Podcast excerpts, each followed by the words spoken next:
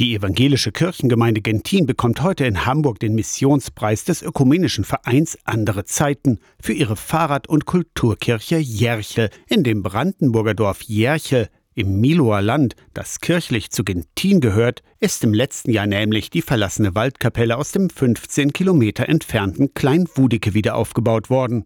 Beim Kirchenumzug geht es um Nachhaltigkeit und um Begegnung von Menschen. Und das passe super zum Missionspreis unter dem Motto Raus aus der Komfortzone, findet Ulrike Berg von andere Zeiten. Im Grunde genommen wird etwas genommen, das schon da ist und daraus entsteht etwas Schönes Neues. Das heißt also, das Material wird nachhaltig genutzt, die alte Baukunst wird fortgeführt und dabei kommen Menschen zusammen aus beiden Dörfern, christlich geprägt und eben auch nicht christlich geprägt. Solche Begegnungen würdigt der Missionspreis. Dass so viele unterschiedliche Menschen an etwas mitarbeiten, für etwas begeistert werden, was sozusagen der Sache Jesu dient und zugleich sich ja auch wieder eine Art Identität schaffen. Die ursprüngliche Kirche von Jerchel war schon vor über 40 Jahren abgerissen worden. Der Umzug der Waldkapelle wurde unter anderem mit Mitteln der EU finanziert. Für Ulrike Berg würdigt der Preis auch das bürgerschaftliche Engagement. Das eine ist, dass man viel Geld da reinsteckt, das andere ist aber vor allem, dass man unheimlich viel Zeit, Liebe